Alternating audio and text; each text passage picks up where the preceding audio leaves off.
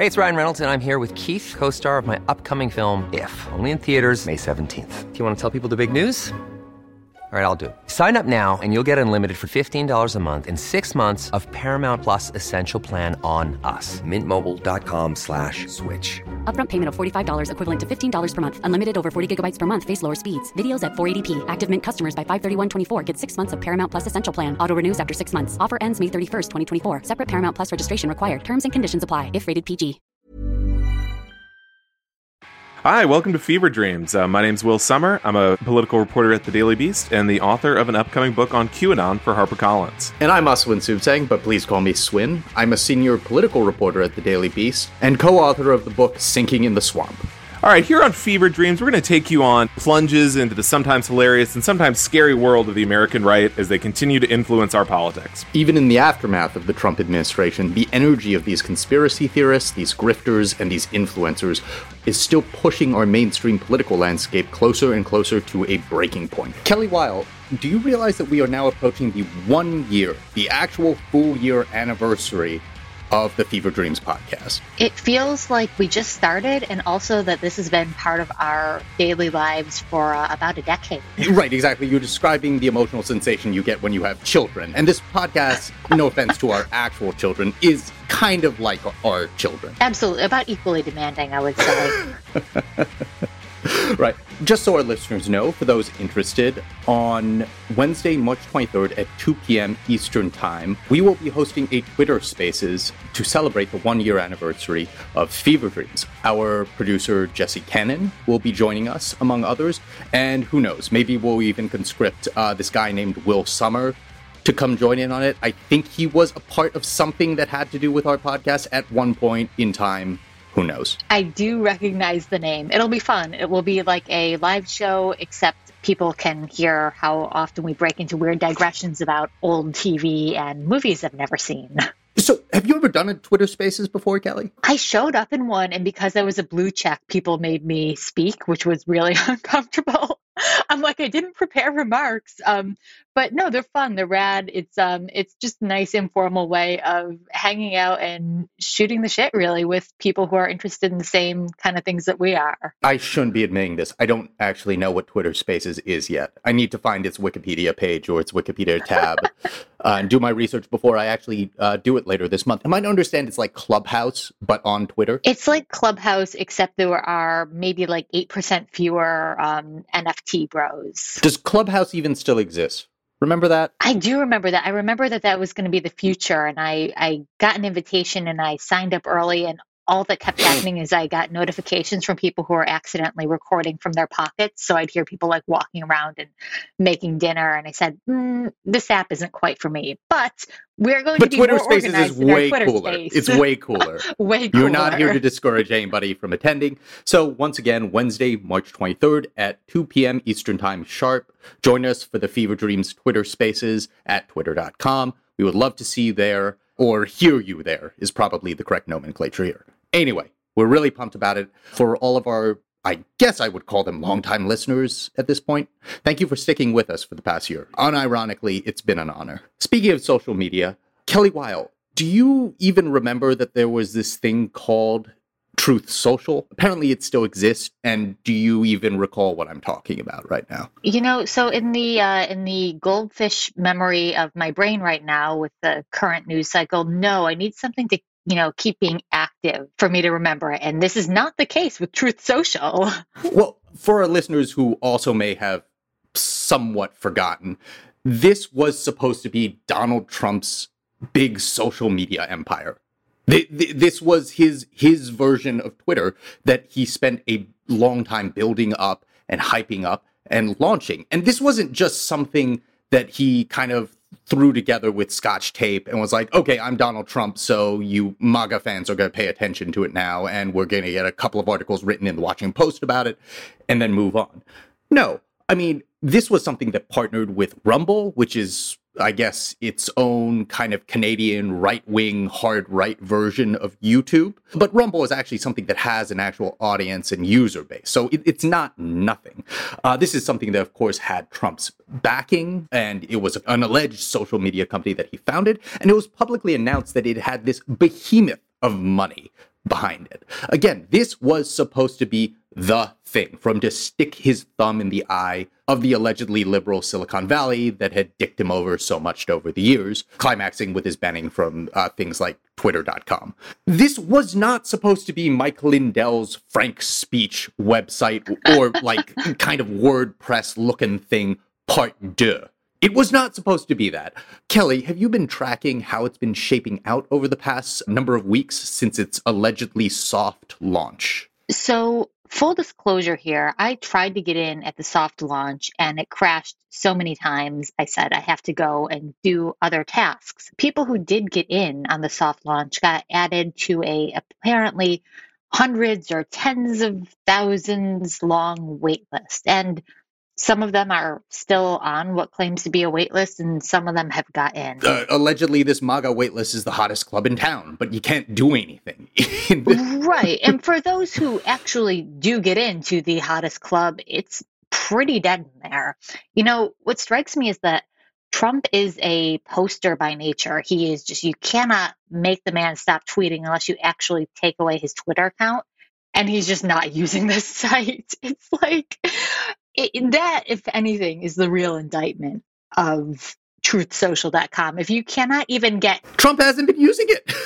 right, right. If you can't get him on there spouting off about, uh, you know, election fraud or also, you know, why he thinks Rob Pattinson should break up with Kristen Stewart, that's a real failure of a social media site in my eyes. Okay, so uh, I'm going to read quickly from some uh, reporting we've been doing recently on Truth Social. It's kind of a an ongoing fascination of mine how much of a dud this is. And again, when we've been doing this reporting, we are being as fair as possible and factoring in that this is supposed to be a quote unquote soft launch. Even for a soft launch, it is remarkably flaccid. Okay, here we go. As Trump weighs another run for the White House, the twice impeached former president has made a point of embarking on new business opportunities to increase his wealth and maintain his personal brand. But unfortunately for Trump, one of his most heavily promoted ventures, Truth Social, is currently looking less like a success and more like an embarrassing dud. Even for a soft launch, Truth Social's launch has been particularly soft. And after a botched rollout where most prospective users were simply added to a waitlist, Trump has been grumbling about the app behind the scenes, according to two people familiar with the matter, even as he's tried to put on a brave face publicly. In recent weeks, sources have heard the former president on the phone swearing gratuitously and asking things like, What the fuck is going on? With Truth Social. He's repeatedly groused about the negative press and less than stellar optics of the rollout, these sources said, and he's demanded to know why more people aren't using it and why the app isn't swiftly dominating the competition. You know, we were just talking 30 seconds ago about how Clubhouse failed because it really did not have a very engaged user base. The people who were using it seemed to be recording from their pockets and had no idea what was going on, literally posting from their asses. That's kind of what's going on here. No one wants to use this website, and you cannot will that into existence, even if you were previously one of the most um, prolific posters in the world. He can't even get the gigantic hordes of anime Nazis who love him and who love Trumpism and love MAGA to flock to this thing in necessary numbers at this time. It's fascinating. And speaking of which, I, I want to continue quoting from this because it gets into the nitty gritty of the numbers, some of which are non public, that we were able to review for this story. The Daily Beast reviewed analyses of visits to Truth Social performed by SimilarWeb, which tracks website traffic from public and private sources. The company's figures for the MAGA social media network are nonetheless anemic. Trump's own social media platform is doing either worse or the same as other MAGA social sites like Gab, another pro Trump competitor website that's especially beloved by Nazis. And it's also doing either worse or the same as Gettr, a platform fronted by one of Trump's former top political aides, Jason Miller. Okay, so I don't know if people like fully understand what it means to be doing worse than Gab. Gab is an early kind of Twitter, Facebook knockoff. It fundamentally does not work. It's like using some kind of like Web 1.0 website that you have to use with like a rotary crank or something. It's just a fundamentally broken site run by uh, Christian fascists. And to do the same or worse than Gab with the enormous fundraising that Truth Social got, the enormous uh, investment that it had up front is just mind blowing. It's like getting, you know, a, a billion VC dollars and, you know, not outpacing a lemonade stand down the street. Right. And even factoring in the soft launch, even factoring in the wait list, this is how the two of them have compared recently when you get down to the nitty gritty of the numbers. Uh, SimilarWeb's estimates show a sharp spike of around 2 million daily visits to Truth Social when it first debuted. However, traffic dipped to an average of approximately 300k visits each day, putting the site on par with Gettr.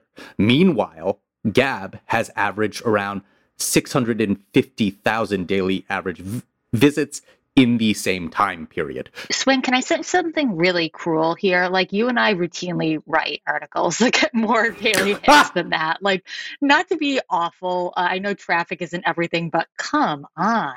Right, he's getting his ass handed to him by just Nazis right now.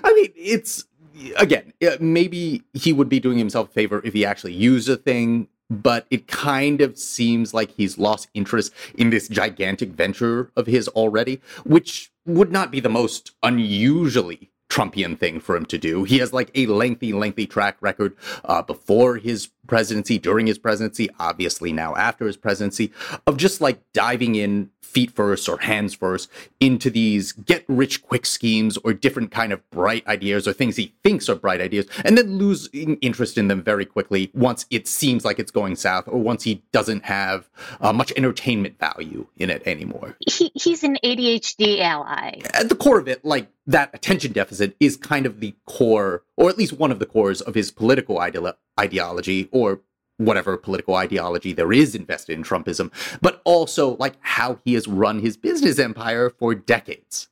That's right. I mean, we have so many failed Trump products that you almost have to overlook them. There's Trump Steaks and there's Trump, you know, University. And part of his business model is just throwing so many things at the wall and hoping that they're enough to distract from past failures. And that's kind of what this app is starting to look like now. Right. And the the the cool or not so cool thing about Trump actually being president for a period of time is that he got to apply that same mentality to actual national and foreign policy. Uh, one of them being, do you remember when he actually was considering for a period of time militarily attacking Venezuela? because because Maduro made him mad. To your point, I had completely forgotten that. but he abandoned it. He abandoned it. He moved on to his next. It was the Trump Steaks of that period of the Trump administration, except there would have been a massive body count to it instead of horrible, sharper image steaks. Speaking of which, we have to play the ad of Trump steaks. It is one of my favorite relics of Trump's business life during his apprentice days and before he entered the White House. I've just raised the stakes. Trump steaks are the world's greatest steaks, and I mean that in every sense of the word. Trump steaks are by far the best tasting, most flavorful beef you've ever had. Truly in a league of their own. Until now, you could only enjoy steaks of this quality in one of my resort restaurants or America's finest steakhouses, but now that's changed. And believe me, I understand steaks. It's my favorite food, and these are the best. Kelly, did you? I, I, I know the answer is no, but did you ever order or try a Trump steak? No, I avoid steak and also the sharper image. Ah, so no. I do regret that I haven't been able to track one down and actually try it. You know, I feel like if you if you got one today, it would probably be in comparable condition to when they stopped selling them. When in like 2005, maybe. okay, Kelly, we got to move on to something a little bit more serious than Trump steaks. Um, I want to ask you right now about uh, Ukraine biolabs and the brain rot that is pervading this. Yeah, I don't even know if I want to call it a discussion, but get me up to speed on what's going on. Sure. So uh, you might have been following, but there is a war on, and supporters of the invasion are accusing their enemies of having weapons of mass destruction, despite a total lack of evidence. Of course, of course. Uh, it sounds familiar. It does. Would you believe that this is not 2003 in Iraq, but 2022 in Ukraine, where an unholy alliance of Kremlin controlled media outlets and far right American wackos are spreading what might be the most insidious conspiracy theory yet in Russia's invasion. This theory, for lack of a proper euphemism there, it falsely accuses Ukraine of preparing to loose COVID or similar pathogens on the world with help from American figures like Dr. Anthony Fauci. Of course. This, yeah, this is exactly as bullshit as it sounds. And not even Russia thought to run with this theory when they first announced their invasion of Ukraine last month. But now that the theory has picked up momentum stateside, that is the amazing part of it. The invasion already happened. At least American authorities and intelli- and, and and Bush administration officials had the kind of amoral version of decency. They at least had the courtesy to start with the WMD bullshit before the invasion was launched. Absolutely. And, you know, it really does show how Russia and its, you know, apologists in the US are throwing every justification they can at the wall for this invasion. First, they're saying that we've got to denazify Ukraine, a, a country with a Jewish president. And that didn't work because nobody in their right mind believed that. So now they're like, uh, the bioweapons.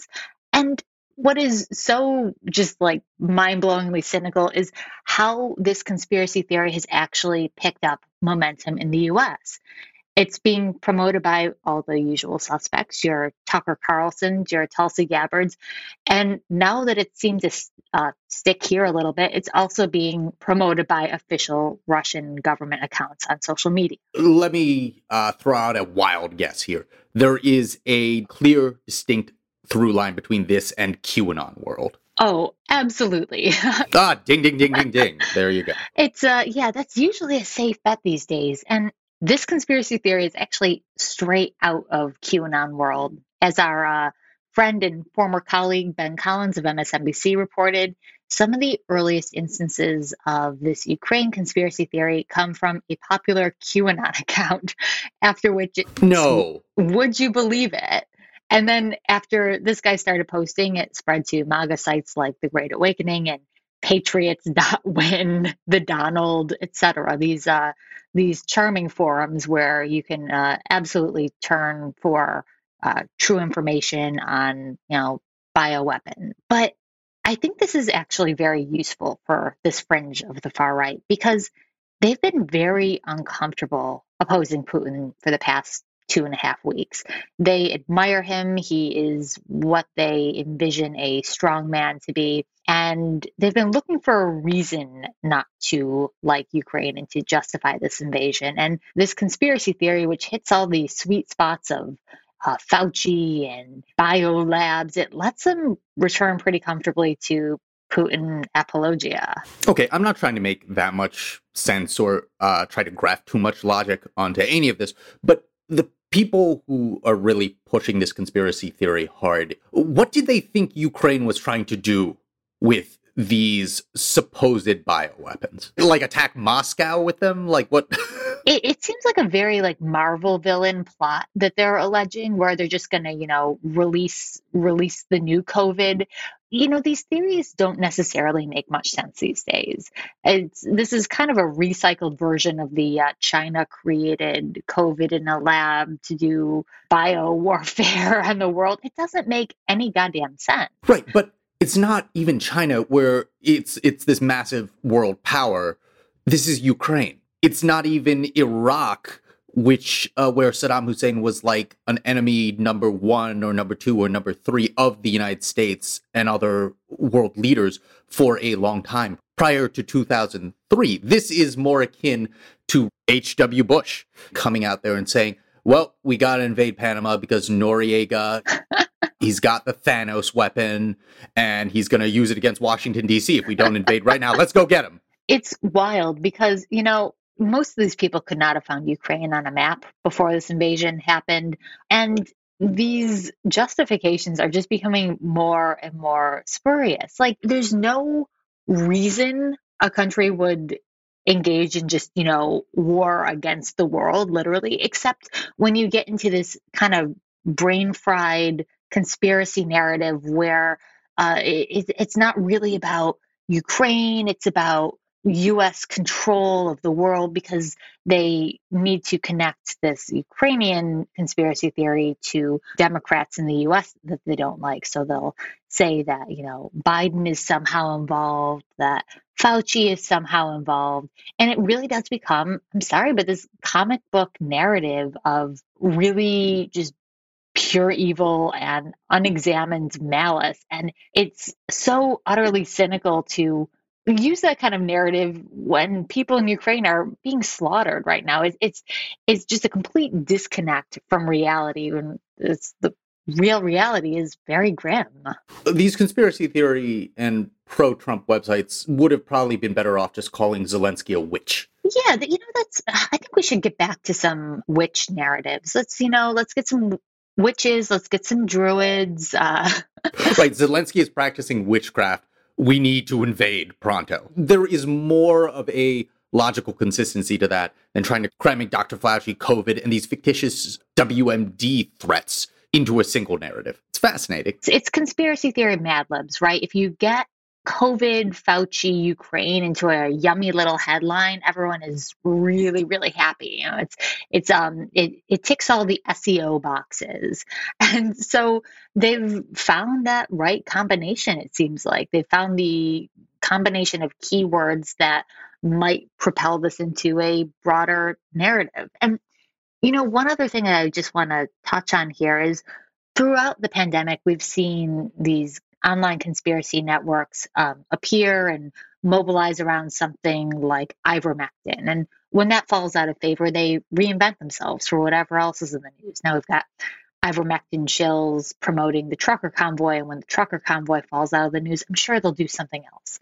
That's what's happening here. We have QAnon accounts suddenly experts in bioweapons and getting pickup from Tucker Carlson. Right. It, there are these people examining something that is more innocuous than it sounds, or trying to take a data point and blow it up into Zelensky was the next Saddam Hussein, except he actually was going to have w- WMD. It's completely nonsensical. But having said that, uh, the whataboutism brigade really has latched onto this, as you were alluding to before in the form of I am just asking questions. Can you tell us a little bit more about that? Absolutely. So, you know, every time one of these conspiracy narratives pops up, be it ivermectin, be it Ukrainian biolabs, there's the immediate group of people who are promoting the conspiracy theory as if it's fact. And then there's this whole weird attendant, like Substack grifter economy that won't always come out and support the conspiracy theory, but says that why aren't we allowed to ask questions? Why aren't we allowed to question? You got to know your audience. Absolutely. And so they leverage this really cynical and really false talking point into some broader debate about like censorship, as if you're not allowed to talk about this conspiracy theory because it's being blasted out on primetime Fox News. That's not censorship, that is pure amplification of what is now a Kremlin talking point. What are a couple of top examples or one prominent example of like a person who is actually doing this right now? Oh, I mean, is, this is, you know, Glenn Greenwald has hopped on this. Tucker, of course, has hopped on this. All these uh, right wing mouthpieces who sometimes have like a, a veneer of populism. And so when you can start bringing in um, these keywords, you know, Fauci, Biden, it lets people recenter what is an ongoing crisis in Ukraine to something that's about them personally. It's really about the US, guys. And yeah, it's a very, at this point, recognizable tactic. And it is so frustrating to see it lobbied here again. Right. Unless you're a completely deranged, bloodthirsty cynic or a grifter or something in that sphere, it is incredibly easy to be a principled, anti-war, non-interventionist, someone who doesn't want to risk starting World War III and not fall into this trap of functionally doing the Putin regime's work for it. It is very easy to not do that. Absolutely. And so many of these people are the ones who call themselves non interventionists and, you know, anti imperialists over the years. And what exactly does that have to do with justifying war in Ukraine. Right. And I'm not talking about anybody being treasonous or a traitor or any, or any bullshit like that. I'm talking about people just being relentlessly, astoundingly dumb, either unintentionally or willfully. Like, it, it's very easy to be a non interventionist and anti war and do it in a very consistent and humane way. This garbage is just like, are you just trying to make a buck for yourself, or are you just that fucking dumb and will buy anything that the Kremlin will will, will like kind of flirt with? Obviously, there's some kind of money in it. People know their audiences and they know what is going to sell in a moment like this, and I think that's enough for some people. Okay, uh, moving on. Swin, who is our guest this week? Today, uh, we're really happy to welcome a fresh faced newcomer to the pod. His name is CJ Ciaramella, a reporter at Reason Magazine, the libertarian politics and culture magazine most famous and nationally recognized for being the magazine where my wife works. CJ is going to give us a glimpse into how the so called deep state actually operates. Stick around. Fever Dreams, like all Daily Beast journalism, exists because of the generous support of Beast Inside members, the people who pay to access Daily Beast reporting and who are, quite frankly, our favorite people on the face of the planet. Want to get in on all the action? Join now and get unlimited access to Beast reporting, plus access to members only podcast episodes, events, and much more. Head to feverdreams.thedailybeast.com today to see what you've been missing. When you're ready to pop the question, the last thing you want to do is second guess the ring. At Bluenile.com, you can design a one of a kind ring with the ease and convenience of shopping online. Choose your diamond and setting. When you find the one, you'll get it delivered right to your door. Go to Bluenile.com and use promo code LISTEN to get $50 off your purchase of $500 or more. That's code LISTEN at Bluenile.com for $50 off your purchase. Bluenile.com code LISTEN.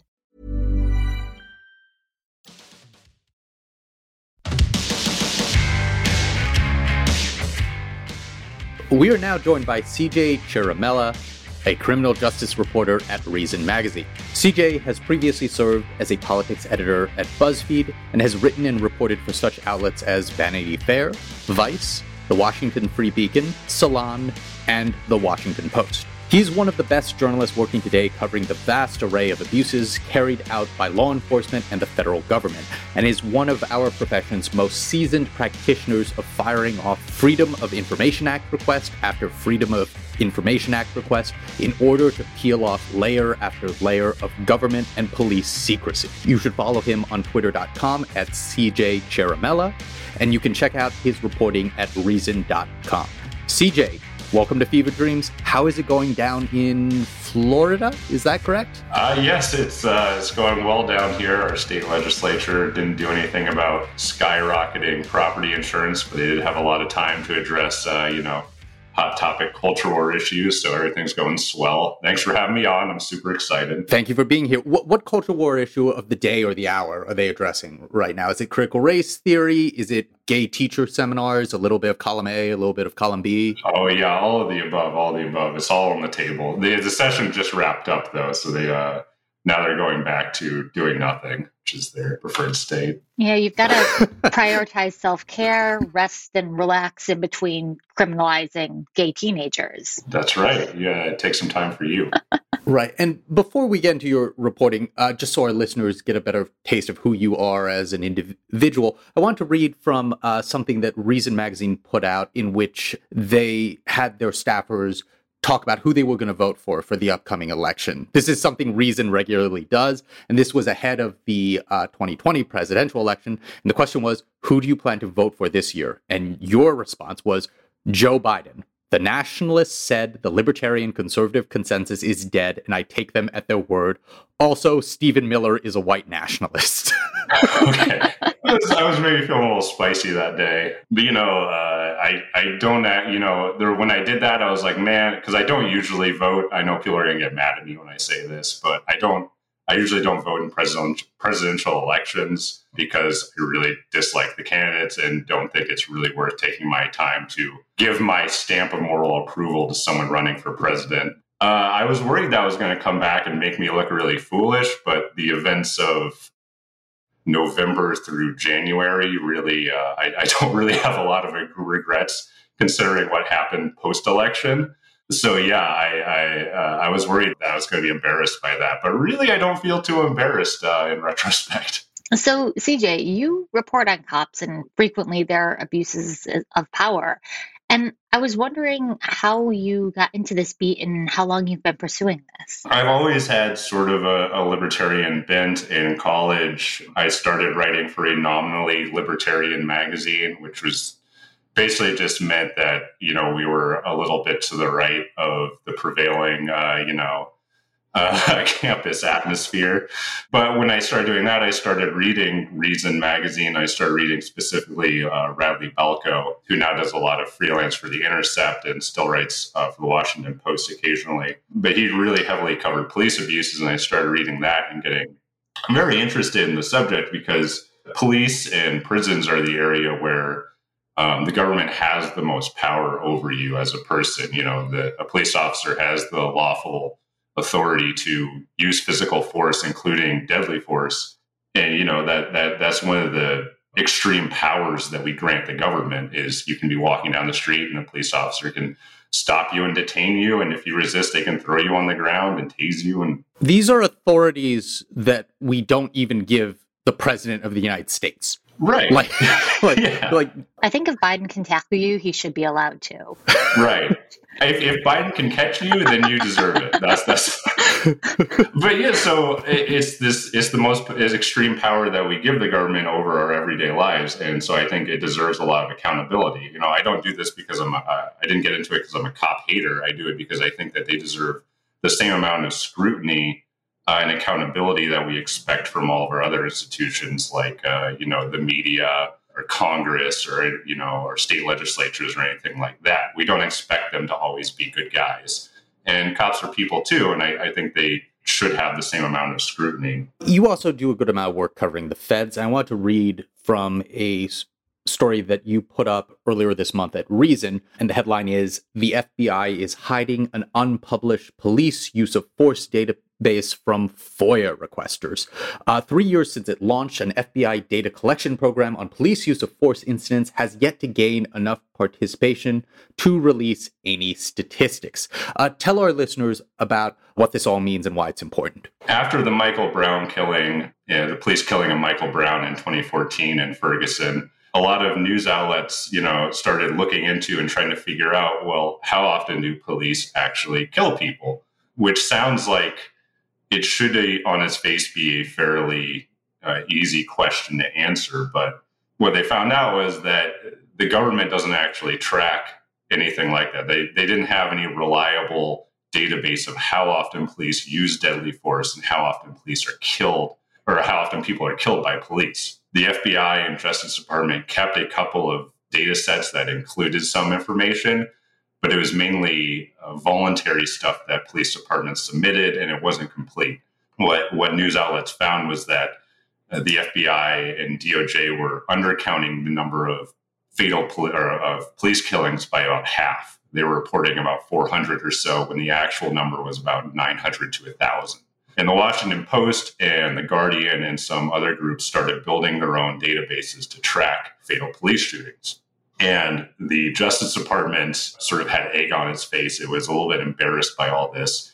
So the Obama administration announced an initiative to start a police use of force database based on information submitted by police departments. And just to be clear, this would cover all police killings, both unjustified and what we could reasonably call a justified shooting or killing, like a good shoot, correct? Right. Yeah, yeah. So police do justifiably kill people sometimes in self defense and, and protecting other people, and that would be included too. And that's part of why researchers wanted to see this and, and why news outlets wanted to get us information was to um, try and unpack the narrative that police are killing minorities at an outsized rate and see if those claims held up to scrutiny. So the only way you do that is by looking at all these uh, homicides, justified and unjustified. But the program actually launched, the new database collection effort launched in 2019. The issue with it has been that the FBI can't force police departments to participate. You know, they don't have the legal authority to say, you must give us this data. So it's voluntary. Which I think would blow the minds of a layman that the government isn't allowed to be like, oh, you need to show us how many people you're killing. right. That seems like something that the federal government should be allowed to do on on its face. Yeah, and th- this is the issue that also came up with police reform efforts post George Floyd is that the federal government actually does not have a lot of authority to tell state and local law enforcement how to go about their business. And this is the nature of federalism. State and local police sort of have their own discretion to set their own policies and, you know, collect their own data and do what they want with it. So participation in the FBI program has never been really robust. The problem I ran into is that the Office of Management and Budget set this uh, sort of arbitrary goal of hitting 60% participation before it, it could release any data, which is is is good in some senses because you don't want to release a national database that includes less than half of the people you're trying to track, right? You want the data to be to be reliable and actually a representative of what you're trying to show. What that means is in the three years since it launched, the FBI has not published any statistics or released any of its raw data that it has collected from police agencies.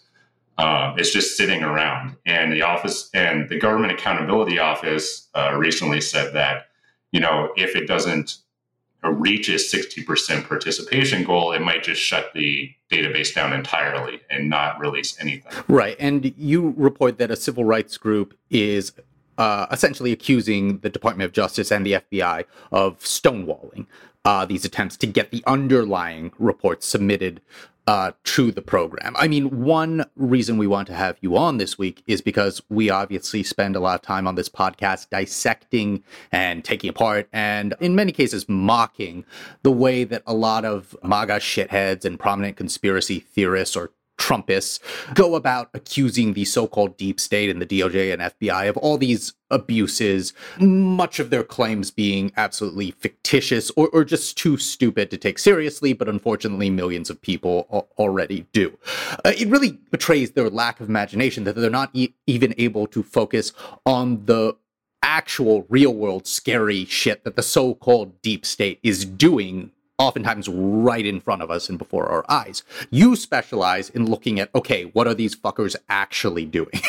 yeah, and that's so yeah, that's what we're dealing with here is the leadership conference on civil and human rights has been trying to FOIA this data, and the Justice Department and FBI is basically saying, like, no, it would be too burdensome and you haven't reasonably described what you're looking for. And so they're just sitting on this massive trove of data that that probably has you know thousands of data points on police use of force in departments across the country. You know, there are some databases, uh, nonprofits that are trying to track this, but it would have nothing like the amount of data that the FBI is currently sitting on. Um, and if it just if this program goes away without any of it coming to light, it would be a, a gigantic loss for these efforts to actually find out how police are operating in some of these jurisdictions. And so this is this is actually a pretty important issue for trying to better understand the police, both if you're you know a Black Lives Matter activist, a researcher, or you honestly think that like the police are getting smeared uh, unfairly. This should be something that you should be concerned about. So, CJ, you're describing on one hand a database that they say they can't release because it's just insufficient. But you also get at this frustration where you file FOIA requests and law enforcement can basically just say no. Can you explain kind of some of the barriers to getting what should be public information when you're reporting on police and other law enforcement? In the United States, we have the Freedom of Information Act at the federal level, and all 50 states uh, have their own analogs of the Freedom of Information Act. And it allows you to request government information. And ostensibly, you have a presumptive right to see these records. But there's these exemptions that are sort of baked in for things like law enforcement records. And states have varying levels of willingness to release some of that stuff. New York uh, was notorious until about 2021, until last year, for not releasing any police disciplinary records. You could not see how often a police officer in New York had been accused or even found to have abused his or her power. And California had similarly strict laws up until a couple of years ago. It's very hard because of the exemptions that have been expanded and created through the advocacy of police unions to shield their records from disclosure. And that's, that's a major obstacle to understanding how police work and has been one of the real challenges of reporting on police nationally and locally across the country for reporters is getting access to internal police records showing misconduct. Florida actually has pretty robust laws. I can put in a public records request for any officer and see all the complaints made against them and see the summaries of the internal investigations. It's a great irony of Florida being this uh, resplendently blue lives matter state. And yet, it, it is much easier to sort of bust that information out, or at least some of it, morsels of it that you're talking about, than it is in like a bastion of, uh, I guess, mainstream liberalism like California. Yeah, it's Florida's public records law is very good on paper, although it does have its problems. It is, it's one of the interesting things. Is is probably the reason for the um, phenomena of the Florida man is that we have really good public records laws, so you can get the mug shots and the arrest reports anytime some guy goes into like anytime some, some guy goes into like a Winn Dixie with an alligator under his arm. While being naked, of course. Well, naked, of course. I mean, that's assumed.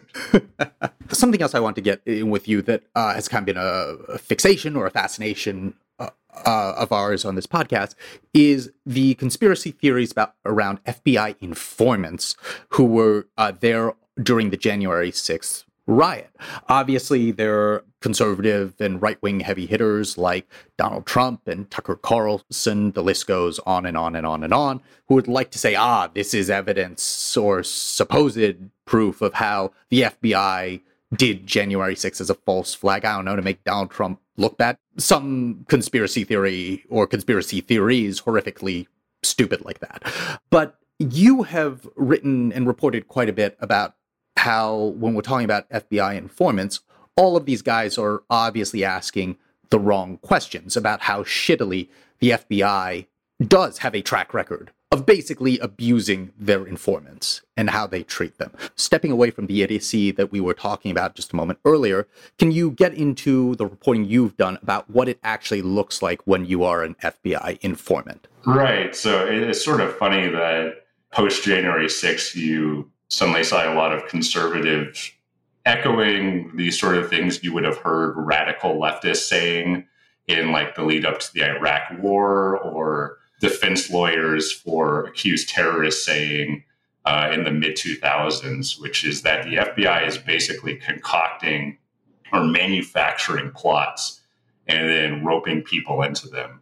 And it is pretty much the way it the way it has worked since post 9/11. The FBI has a huge network of informants and undercover agents that have infiltrated and done anti-terrorism work. Basically, if you are a member of any group that has politics more radical than calling for writing a letter to your local representative, there's a pretty good chance that an FBI informant is somewhere close to you. What we saw though is that this massive spy network, like I said, they, they the criticisms are that they manufacture these plots and then rope people into participating. The the sort of archetype uh, or the, the like archetypal case of this is where the FBI finds some loner on like a, a radical Islamic forum. And it, some guy posts something like, Gosh, I'd really like to blow up a bridge. So they send an informant out to sort of befriend him, get his confidence and say, well, you know, I know a guy who can sell you a bomb or like get you a bomb. And so they go give this guy, who is in most cases, um, to put it indelicately, a loser. Um, they called them lone wolves, but like a lot of times these guys, you know, they're marginally employed or unemployed. Life hasn't really broken their way. They're filled with a lot of resentment. They're probably broke and hands them this inert bomb and says, now go bomb the bridge. And then when they arrest them, they say, look, we foiled this gigantic terrorism plot that would have killed all these people. And the question that comes up in these cases is, you know, these people might have had the will to carry out something like this, but it's it's pretty questionable whether they actually had the means or the gumption. A lot of times these guys aren't the brightest bulbs in the bunch. An investigative journalist, Trevor Aaronson, wrote a book uh, called The Terror Factory in 2013, where he looked at all of the post 9 11 terrorism prosecutions. And he found about 150 of these sting operations. And in a lot of these cases, this this is what he was seeing is that these guys, you know, they didn't have any actual, most of them didn't have any links to actual terrorism. They had very limited means to actually carry out a plot like this.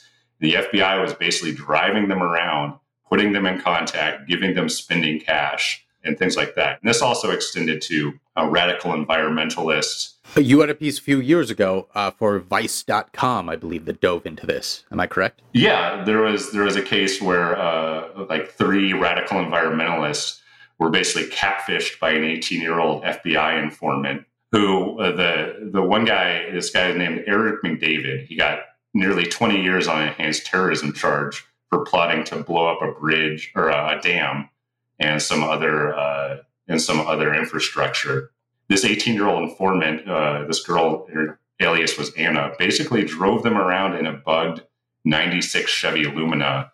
Um, they were staying at a cabin that was also supplied by the FBI out in the middle of the woods. She was handing out $100 bills as spending cash for them. And they were going out and basically casing places that they were talking. They had these like late night bullshit sessions where they would talk about their plans to, you know, blow up a bridge and uh, start the revolution to end capitalism. And his conviction, he actually got out of prison because federal prosecutors later admitted that they withheld thousands of pages of FBI documents from his defense counsel, showing that Anna had been sort of leading him on romantically, you know, they were exchanging sort of mushy notes. Terroristic honey traps, basically. Yeah, it's, it's a classic. Well, last quick question I got for you before we let you get going is look, since you uh, have covered this stuff extensively over the years, this might be a little bit of a leading question, but do you see any shred of evidence, even a sort of contrarian piece of evidence, to show that any of these people saying similar things about January 6th have a point? I'm not asking you if you have any uh, FOIA documentation that suggests FBI Director Christopher Wray blackmailed Donald Trump into saying, saying, now it's time to go to the Capitol. but I am asking you, does anybody have a shred or a ghost of a point when it comes to that riot? Now, they haven't. The thing is, like Darren Beattie and the other sort of uh, real proponents of this haven't produced the smoking gun that they keep claiming to. There was an FBI informant, at least one FBI informant in the crowd. He was embedded in the Proud Boys which again, not a surprise. Like I said, if you're in a mildly radical group, there's probably an FBI informant. Including the Proud Boys' former leader is a right. former FBI informant or law enforcement informant. yeah, any right wing militia group is riddled with informants. But Beattie and these other guys have not produced a smoking gun showing that this was instigated by the FBI or that was a false flag operation. It's just all they have are these sort of like dark insinuations and open questions and sort of like leading half evidence. We're like, oh well, he hasn't been in. This guy hasn't been indicted yet, so really makes you think, doesn't it? so like, I'm willing to you know entertain the notion that there might have been a you know an FBI undercover agent in that crowd or more informants, but until you know, I'm not going to entertain it further than that until they actually until these guys can either put up or shut up, basically. Well, CJ, I think they might be waiting a long time, but I am following your reporting on this and uh, will turn to you first if that smoking gun does emerge. Thank you so much for joining us. Right. If that smoking gun does emerge, we're all blaming you. I'm sorry. I'm sorry in advance. Thank you guys. It was a pleasure. Um, it was a pleasure being on.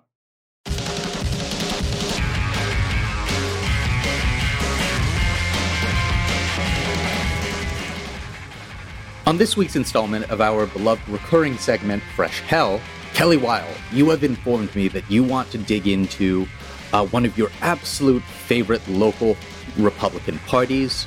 This is for a county that tell me how to pronounce this county's name right and tell me a little bit more about the county. So, this is Kootenai County in Idaho. And with respect to the county, which seems like a very pretty place, it has probably the most off the rails Republican Party in the country. Well, before you get into that, I gotta be honest, I was just staring at how the name of the county is spelled. I thought this was like a Japanese video game brand. There are some interesting spellings throughout. And so, you know, there are handy pronunciation guides online, and I hope I'm getting that right. But I'm sure if I got that wrong, somebody will send me an email setting me to rights. Someone in the county will send you a cease and desist, of course. Absolutely. I, I welcome it. My inbox is open. So let's go on a little digital road trip. The Kootenai County GOP is um, is a breed of its own, really. And in recent years, it's done a number of headline grabbing things, like it held a meeting to discuss why an Austrian neo Nazi who was banned from entering the country should actually be allowed in with a special uh, treatment that other immigrants do not get. They're trying to cancel the Austrian Nazis. I hate it when that happens. yeah, it's um, you know, it is illuminating to say nothing else of who gets uh, certain considerations in the immigration discussion. And of course, it's not all they did. In 2021, this local GOP unanimously passed a resolution endorsing the John Birch Society, which is this far right, decades old conspiratorial organization. They wrote that the John Birch Society is, quote, a valuable organization that is dedicated to restoring the republic according to the vision of the founding fathers.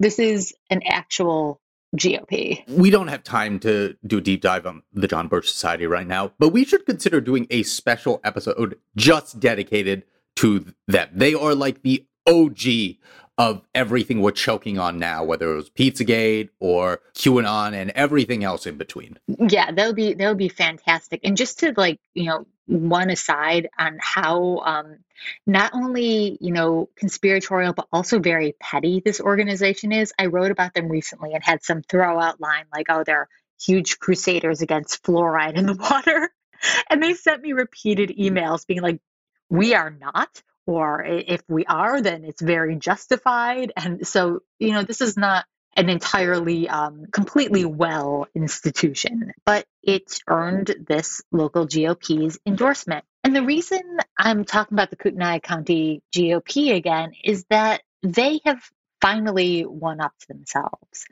There was reporting in the Coeur d'Alene Press last week on a recorded phone call between a Kootenai County GOP leader and a supporter in which they discussed plans to literally infiltrate and take over the corresponding Democratic Party in town, which is tiny, tiny. This is a very solidly Republican district.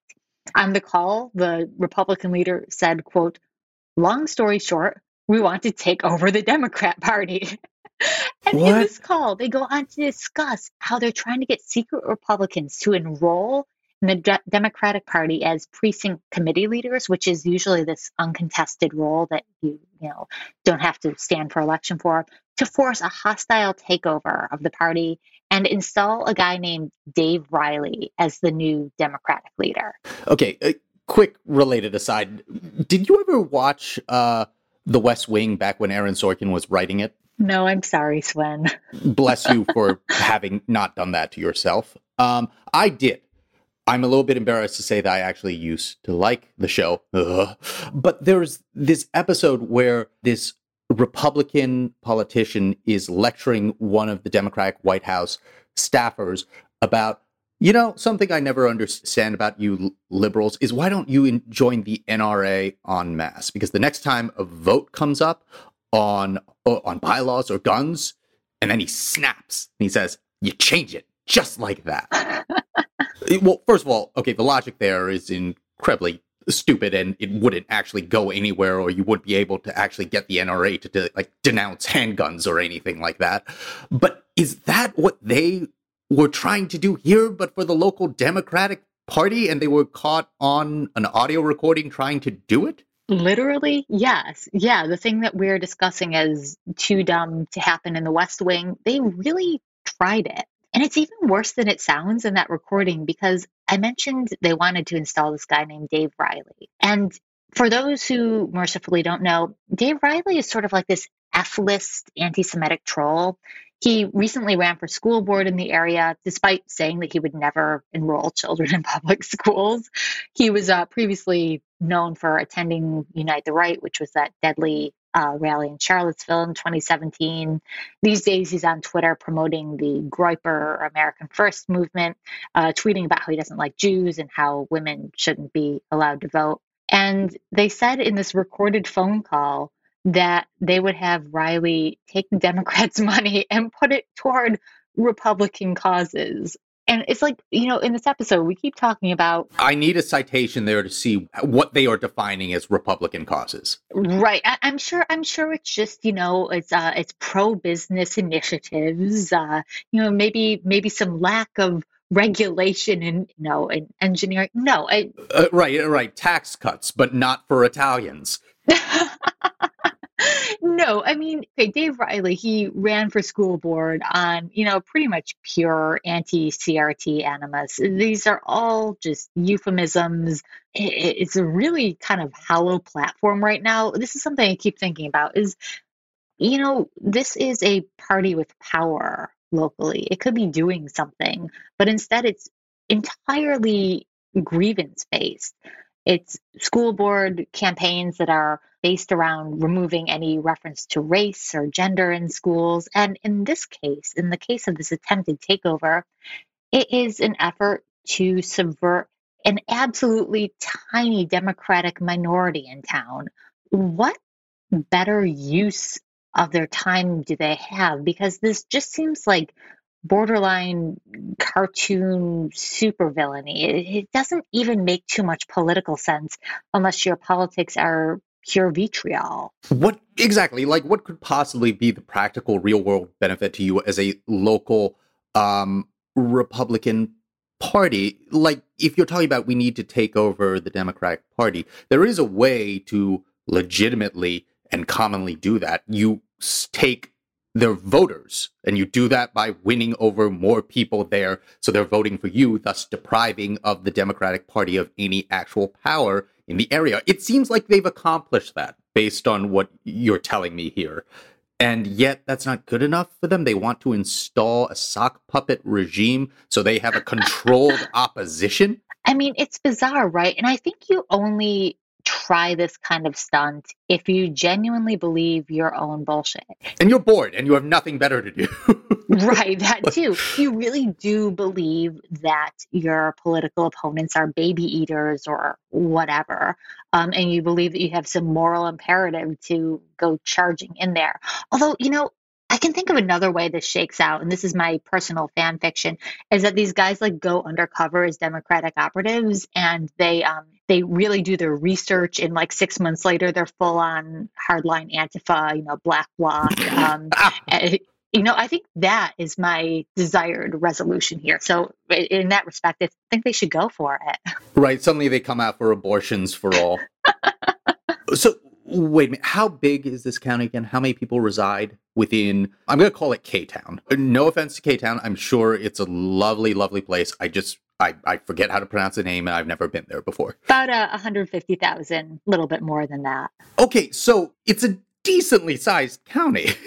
right. This is not a local Republican Party that is nothing. This, like, this actually is representative of something, and this is the direction they're heading in. And not even heading in, this is where they are now. Right. And, you know, here's the thing going on in, in Idaho, and especially this part of Idaho, is there is a current far right valorization of Idaho as this perfect conservative utopia. And it's really, and so people are moving there en masse to um, establish themselves and to network with other new Idaho transplants, and it's really pissing off a lot of longtime locals. I've spoken with some of the area's few Democrats who say, yeah, this sucks, but also just some saner voices who've been there for ages and who say that all these people are moving in with an absolute caricature in their minds of what Idaho is.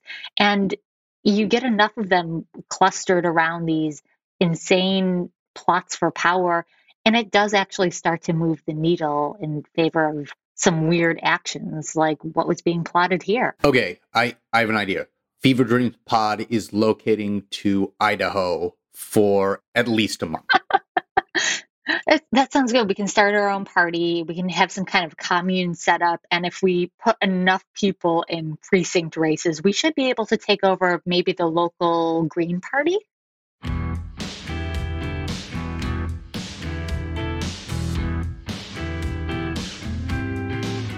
On that note, let's wrap up this episode of Fever Dreams from the Daily Beast. In future installments, we'll also be speaking to some awesome reporters and other colleagues at the Daily Beast and beyond, from politics, popular culture, and other overfed, underdeveloped institutions. We hope you'll subscribe to us on your preferred podcasting app and share the show on social media or at your family dinner table. If you'd like to follow us on Twitter, I'm at Will Sommer and Swin is at Swin24. Come say hello. This podcast is produced by Jesse Cannon with music by Brian Demiglio. Thanks so much for listening, and we'll see you next time.